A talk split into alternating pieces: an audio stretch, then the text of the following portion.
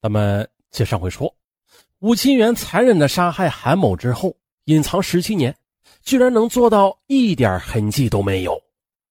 他向办案刑警坦白，自己作案之后的一开始特别害怕，啊，直到后来得知于英生被判刑坐牢之后，他心里的一块石头啊，终于的是落了地。可是啊，当他听说于英生被宣布无罪释放，哎呦，他又惶惶不可终日。二零一五年五月十五日两点十五分。押解武清源的警车驶入法院大门，随后武清源被带入待审室。而此次出庭接受审判结果是武清源从二零一三年十一月二十七日被捕之后的第一次公开出现在公众面前。本次宣判中，旁听宣判的还有被冤枉的于英生和真正的凶手武清源的家人。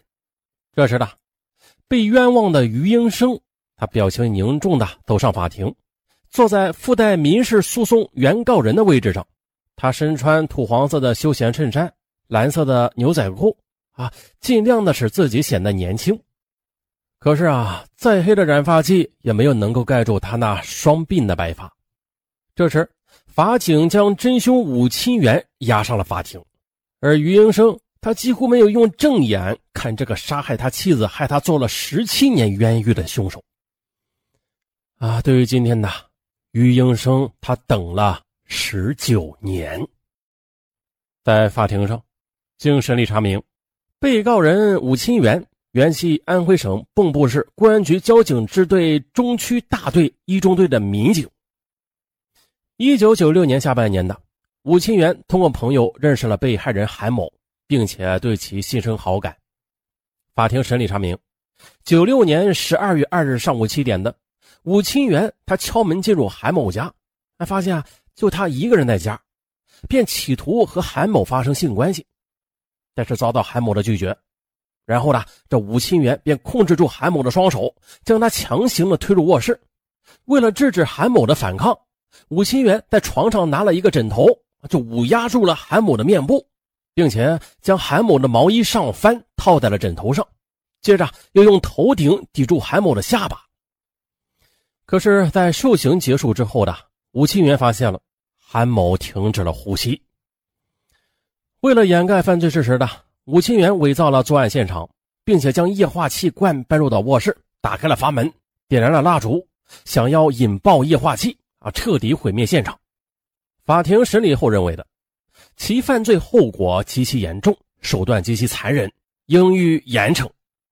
可是啊。又考虑到武清源他是在作案过程中导致被害人死亡的，也就是说的没有证据证明其实施了独立的杀人行为，因此法庭没有认定武清源犯故意杀人罪。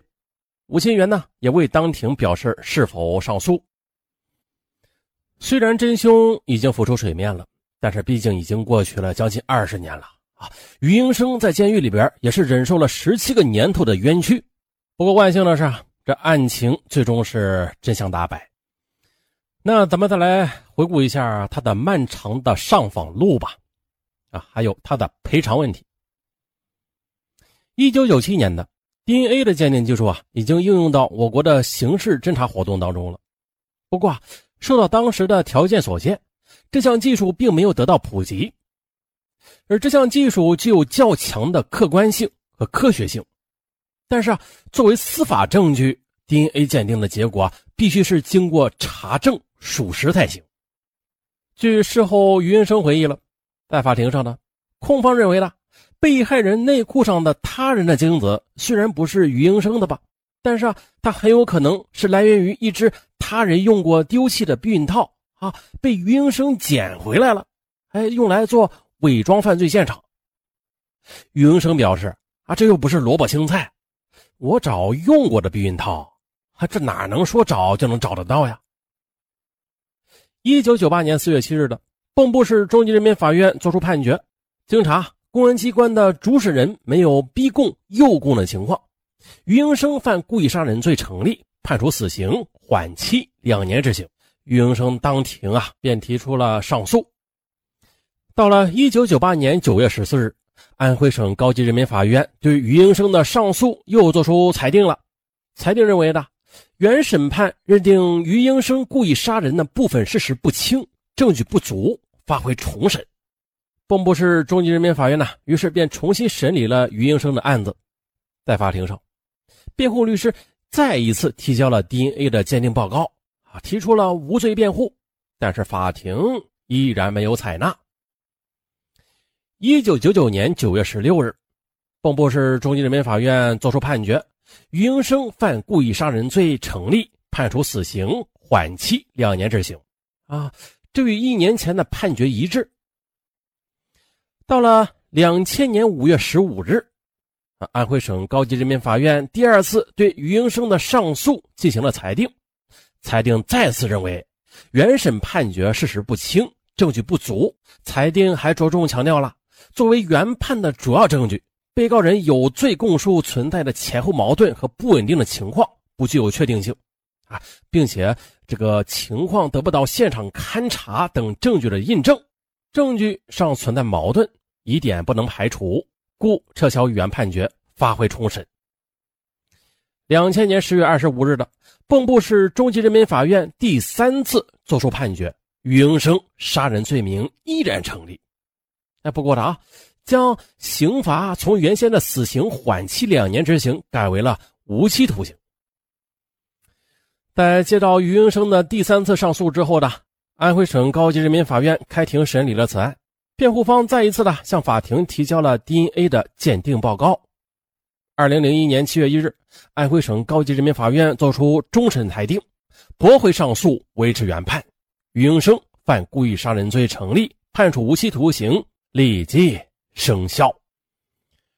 啊，经过多次审理，于英生最终还是被判有罪，他便开始了他漫长的刑期了。但是呢，他和他的家人并没有放弃。于英生被判入狱的那天起，他们就开始了漫长的申诉之路。入狱后的于英生，他一开始是很灰心的，他有些想不明白，为什么自己会蒙受这种不白之冤呢？于荣生表示了啊，会羡慕那些犯罪分子，因为啊，他们有罪，他们服刑很坦然，但是他不行，他纠结呀。一是因为他没有犯罪，但是却要接受有罪人的惩罚；其次，他含冤入狱，家里的妻子被杀，丈夫在这里关着，儿子没人照顾，成了一个孤儿，双重的折磨，不应该说是多重的折磨。多重的纠结。那为了鼓励于英生，哥哥也是多次的来到监狱探望、劝解和安慰弟弟。万幸的是，哥哥的鼓励最终是给了于英生勇气。在入狱不久的他便开始向有关部门递交申诉书了。当时呢，于英生的父亲于道新已经是年逾七旬了。为了给小儿子申诉，他也不顾年迈之身，成年的是劳月奔波。最终的。二零零四年的全家人的努力，终于是盼来了一个结果。安徽省高级人民法院接受了于英生的申诉。哎，不过啊，几个月之后的省高院的一份驳回申诉通知书，又让他们刚刚燃起的希望之光，哎，又破灭了。三年过去了，二零零七年，在父亲于道新的坚持下，安徽省人民检察院接受了于英生的申诉材料。希望之光又一次燃起，可是这个事情是漫长的，又是两年过去了。二零零九年六月的，于道新老人去世了。这时候的王宁生接过父亲的担子，与妹妹一起继续的为弟弟于英生申诉。第二年，案件终于有了重大转机。于英生对记者说：“他清楚的记得五月十四日那天的，监狱的教导员找到于英生说。”省检察院来人要见你。原来呢，在接受了申诉材料之后的安徽省人民检察院对于英生的案子进行了认真的审查，并且发现了其中的问题。二零一三年五月三十一日的安徽省高级人民法院对该案立案复查。二零一三年八月十三日，安徽省高级人民法院对案件进行了再审，终于的于英生被宣判无罪。当庭释放，在冤狱十七年之后，于英生带着自由之身，终于是回了家。在真凶武清源接受审判的时候，咱们前面也说了，于英生作为民事诉讼原告人参加了庭审，并且发表了意见。于英生也是第一次见到这个残杀他妻子、令他冤坐十七年牢狱的武清源。在庭审过程中呢，真凶武清源他不敢正眼看于英生，只有一次啊，他偷偷的瞄了他一眼。一有发言机会啊，武清源就会重复对余英生以及被害人家属说对不起。他好几次都说对不起，说。从知道我被抓进去之后，他心里就很内疚。但是现在说声对不起还有用吗？啊，把人杀了道个歉就完事了。这是余英生后来跟记者说的。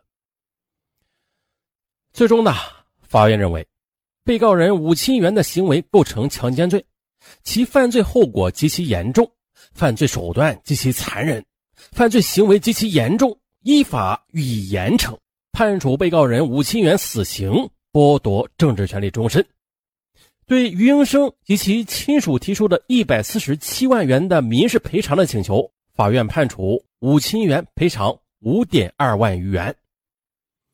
啊，那对于这个国家赔偿啊，这个本案中没有说明，尚文呢也无从得知。不过，于英生无罪释放之后的，领到了国家赔偿，蚌埠市有关部门也恢复了他的公职身份。现在啊，他是蚌埠市民政局的一名干部，从事救灾福利工作，他的生活也基本上恢复正常了。平常喜欢骑车，更多时间呢陪伴亏欠了十几年的儿子。好了，最后再道一句，欢迎回家。好了，本案完，咱们下期再见。